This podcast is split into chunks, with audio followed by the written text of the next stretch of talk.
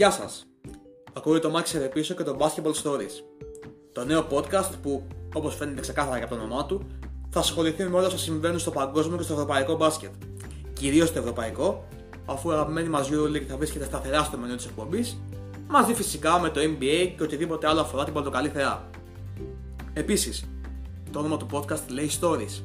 Έτσι, εδώ θα αναδεχθούν ξεχωριστές και ιδιαίτερες ιστορίες μαζί με αναλύσεις, άποψη για debates, ενώ φυσικά στο πρόγραμμα θα μπουν και συνεντεύξεις από αθλητές και ανθρώπους από το χώρο του μπάσκετ.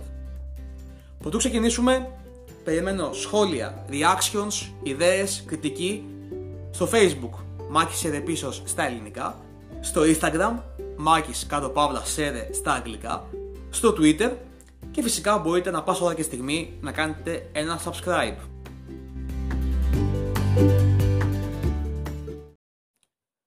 Το πρώτο report της εκπομπής του πρώτου Basketball Stories αφορά φυσικά τη EuroLeague και την 11η αγωνιστική της διοργάνωσης που είχε πολύ ψωμάκι.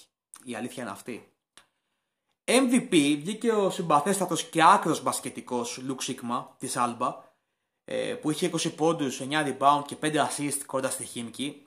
Εντάξει, μιλάμε για πολύ καλά νούμερα, ειδικά για επίπεδο Ευρωλίγκας, έτσι. Εξαιρετική εμφάνιση. Αν μπορείτε, ψάξτε να δείτε τα highlights.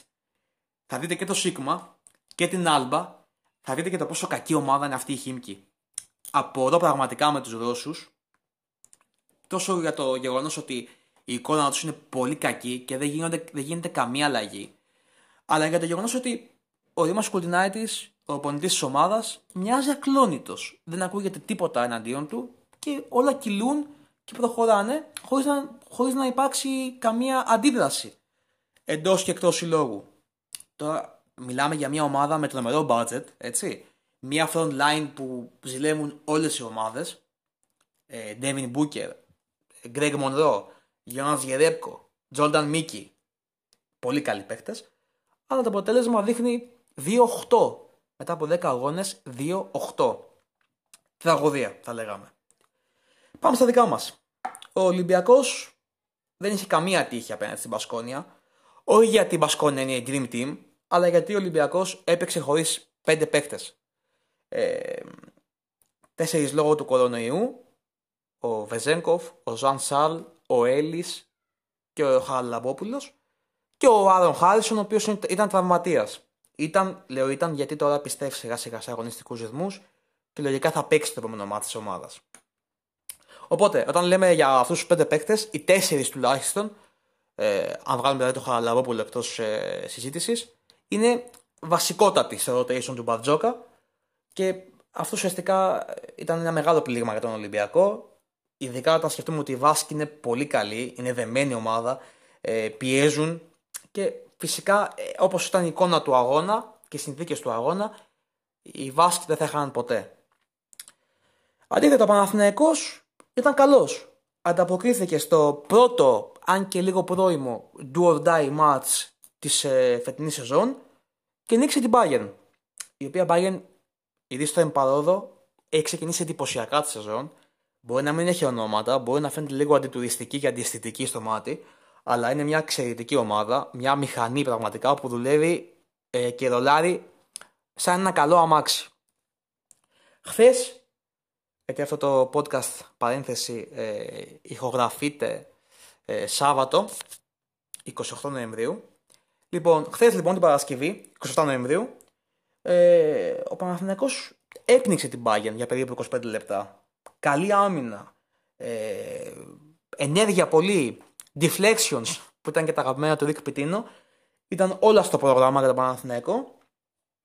Η Bayern πάλεψε στο για, για την ανατροπή αλλά δεν μπόρεσε να, ε, να, το, να την πετύχει γιατί ο Παναθηναϊκός ήταν ψύχρεμος, βρήκε μεγάλα σουτ και τελικά ε, πέτυχε μια πολύ σημαντική νίκη. Η δικαίνα θα έπρεπε να γίνει στο Σαν Ο Σαν ήταν πραγματικά μια, ένας παίκτης ορχήστρα έκανε τα πάντα στο παρκέ. Έβαλε τρίποντα, οργάνωσε, ε, έλεγξε απόλυτα το τέμπο. Ήτανε, εντάξει, όπως πάντα βέβαια, σκύλος στην άμυνα, έκλεψε μπάλες και ήταν ουσιαστικά ο παίκτης ο οποίος έδωσε το μήνυμα για την νίκη και για την εικόνα που πρέπει να έχει ο Παναθηναϊκός σε όλα τα μάτια της Ευρωλίγκας. Εξαιρετικός ήταν και ο Νέντοβιτς, ειδικά στο τέλος που η Bayern πίεζε, ο Σέρβος έβαλε κάποια σούτ τα οποία ήταν τρελά. Ειδικά νομίζω το 77-70, αν δεν κάνω λάθος, που κλέβει, φεύγει στον ευνηδιασμό και είναι ένας μένα με τον Baldwin και κάνει ένα, ένα ακροβατικό lay-up το οποίο είμαι σίγουρος ότι οι πιο πολλοί φίλοι του Παναθηναϊκού το είδαν και έβρισαν εκείνη την ώρα. Τύπου τι κάνεις. Τι, τι τρέλα, ήταν μια μούδια, ήταν μια τρέλα αυτό που έκανε. Αλλά το έβαλε. Γέλαγε μετά ειρωνικά αυτό το ύφος που έχουν μόνο αυτοί οι παίκτες οι αλήτες που ξέρουν να σκοράρουν κόρδα σε όλα, κόρδα σε συστήματα, σε άμυνες και σε όλα τα παρελκόμενα. Τέλος πάντων, ο Νέτοβιτ έκανε πολύ καλά τη δουλειά του. Νομίζω πέτυχε 17 πόντους και ήταν ο πρώτος κόρη της ομάδας του. Πολύ καλός και ο Παπαπέτρου, ο οποίος πλέον ε, έβγαλε από πάνω το αυτό το βάρος του να κουβαλάει την μπάλα και να δέχεται συνεχόμενα pick and roll για να οργανώσει το οποίο δεν του ταιριάζει κιόλας, ε, δεν, δεν ταιριάζει καθόλου στο αγωνιστικό του στυλ. Έκανε αυτά που έπρεπε, όταν έπρεπε, βοήθησε στην άμυνα με το κορμί του, με την ψυχή του και ήταν επίσης πολύ καλός. Προχωρώντας, πρέπει να μείνουμε και λίγο πιστοί στο δόγμα του ονόματός μας και πρέπει να βρούμε ένα story. Αυτό που θα πούμε τώρα δεν είναι success story μέχρι στιγμής. Και αφορά τη Μακάμπη. Λοιπόν, η Μακάμπη ξεκίνησε τη σεζόν με εντελώς διαφορετικό ε, mindset από αυτό που έχει τώρα. Και τι εννοώ; Πέρυσι ήταν πολύ καλή. Η Μακάβη πέρυσι ήταν πολύ καλή. Δεν την ένοιαζαν απουσίες, δεν την ένοιαζαν τραυματισμοί. Νικούσε, πάλευε, έπαιξε σε αγώνες με 7 παίχτε, κέρδισε, δεν είχε καμία σημασία γιατί ήταν ο χαρακτήρας της ατσαλένιος. Φέτος δεν υπάρχει αυτό. Μιλάμε για μια άλλη ομάδα. Τώρα έχασα από την Αρμάνη. Ε, αλλά αυτό που προκαλεί εντύπωση δεν είναι ότι έχασα από την Αρμάνη. Μια ομάδα που έχει ρίξει λεφτά και έχει πολύ καλό ρόστερ. Εντύπωση που προκαλεί το γεγονός ότι η Μακάμπη έχασε για πέμπτη φορά σε 11 αγώνες, δηλαδή περίπου το 50% των αγώνων, έτσι. Έχασε λοιπόν στο τελευταίο σουτ, στην τελευταία κατοχή. Έχει γίνει συνήθεια. Αυτή τη φορά ήταν ο Ντιλέινι, ο οποίος πήρε την μπάλα από το κέντρο, περπάτησε, πραγματικά περπάτησε. Δείτε τη φάση στο YouTube αν μπορείτε. Πέρασε λίγο το Σκότι Βίλμπεκιν, σκόραρε, γεια σας. Φυλάκια. Αυτή η ήττα ήταν η 8η για τη Μακάμπη. Είναι στο 3-8 και είναι στον πάτο της βαθμολογίας φυσικά. Και δεν ξέρω κατά πόσο το μπορεί να γυρίσει. Βέβαια, βέβαια, για να είμαστε και λίγο ρεαλιστές και όχι τόσο σκληροί απέναντί της. Έχει απουσίες, έχει προβλήματα. Δηλαδή, είδαμε ότι τώρα γυρνάει, γυρίζει σιγά σιγά στη δράση ο, ο Κάσπι. Ο Κάσπι που έπαιζε πριν 2-3 χρόνια στο NBA, έτσι. Και έχει ένα πολύ βαρύ συμβόλαιο και είναι πολύ καλός παίχτη. Τώρα σιγά σιγά γυρίζει στη δράση και ο, ο Τζόνι Τιμπαντολομέο. Που δεν είναι ο σούπερ παίχτη, αλλά σίγουρα είναι μια καλή λύση στην περιφέρεια και ξέρει και την ομάδα, έτσι. Υπάρχουν θέματα με, τον, ε, με πειθαρχικά. Δηλαδή, είδαμε στο προηγούμενο μάτς για το πρωτάθλημα, νομίζω ήταν κοντά στη, στην, στη Χάιφα, αν δεν κάνω λάθος. Ε, ο Σάντι Κοέν τα πήρε με τον Σφερόπουλο, αντέδρασε λίγο, πήγε στα αποδητήρια, έμεινε εκτός. Δεν, δεν είναι καλά αυτά τα σημάδια για μια οποιαδήποτε ομάδα, έτσι, σε οποιαδήποτε level. Και επιπλέον, να συμπληρώσω, στο story της Μακάμπη, ότι υπάρχει θέμα με, την, ε, με τους Μπέντερ και Ζίζιτς. Και οι δύο ήρθαν από το NBA, δεν πήγαν καλά στο NBA βέβαια, αλλά μιλάμε για δύο παίχτες που είναι νεαρής ηλικία, 22, 23, 24, κάπου εκεί. Και είναι πολύ καλά prospects για το ευρωπαϊκό μπάσκετ. Ο Ζήσιτ είναι ένα πεντάρι θηρίο που μπορεί να σκεπάσει τα καλάθια. Ο Μπέντερ είναι ένας γλυκό, ένα γλυκό τεσάρι με καλό σουτ, πλαστικός ε, και πολύ καλά στοιχεία για forward. Αλλά και οι δύο μέχρι στιγμής δεν είναι καλοί. Και πρέπει να ανεβάσουν την απόδοσή τους για να βοηθήσουν και τη Μακάμπη. Δεύτερο story. Βιλερμπάν. σω άργησα να αναφέρω. Είναι λάθος μου αυτό, αλλά Πρέπει να σταθούμε στη Βιλερμπάν. Νίκησε στην Παρσελώνα. Βέβαια το νίκησε. Δεν αποτυπώνει την αλήθεια του μάτς. Γιατί ήταν πολύ καλή η Βιλερμπάν. Κυριάρχησε απόλυτα. Και νίκησε την Παρσελώνα με 12 πόντους διαφορά. 80-68. Μιλάμε τώρα για τον Δαβίδ εναντίον του Γολιάθ, έτσι. Μια ομάδα με πολύ χαμηλό budget, με μηδενικούς στόχους για κάτι παραπάνω, μια καλή παρουσία ε, και με πολύ ε, λίγες ποιοτικές λύσεις απέναντι σε ένα ρόστερ που τρομάζει. Που το βλέπεις και λες, OK, μπορεί να σταθεί και στο NBA, ξέρω εγώ. Σε χαμηλό επίπεδο, σε, σε πιο χαμηλό επίπεδο ομάδα, ας πούμε, αλλά μπορεί ουσιαστικά να δει μια ομάδα του NBA στα μάτια χαμηλής δυναμικότητας. Τι έγινε χθες σε αυτό το match. Ε, απλά φάνηκε ότι τα budget δεν παίζουν μπάσκετ.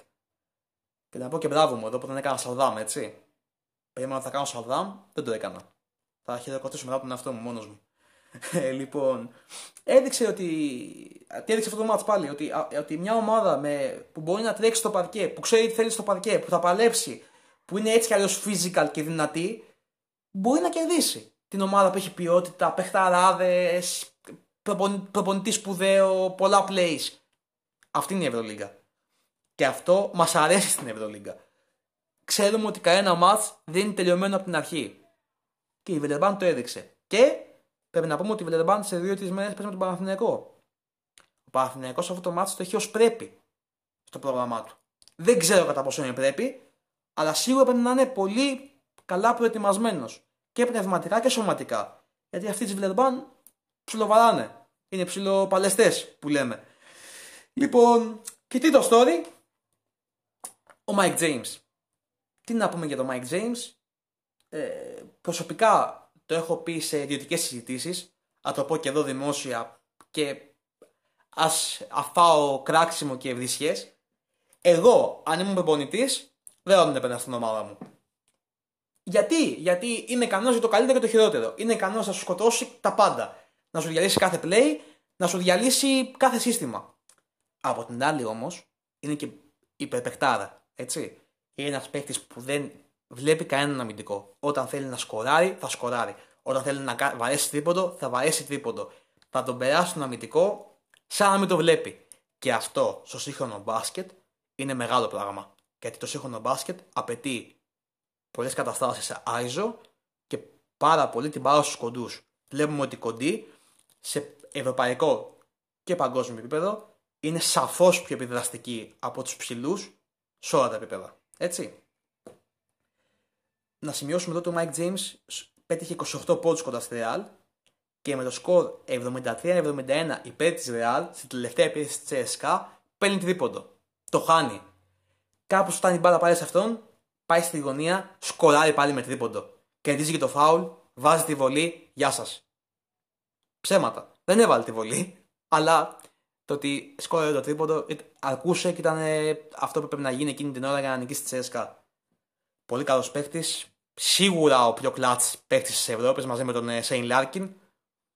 Και ελπίζουμε να σταματήσουν τα άλλα που κάνει που δεν τον τιμούν Πρόσφατα είχε μια μεγάλη κόντρα με τον Δημήτρη Τούδη, ένα τσακωμό που τον άφησε και εκτός μάτς, ε, εκτός ε, αγώνων για ένα μικρό διάστημα.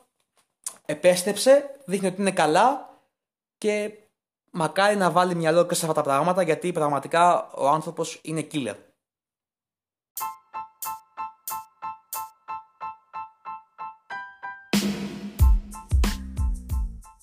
Αφού μέτρησα τις φορές που είπα τη λέξη έτσι και ήταν πάνω από 58.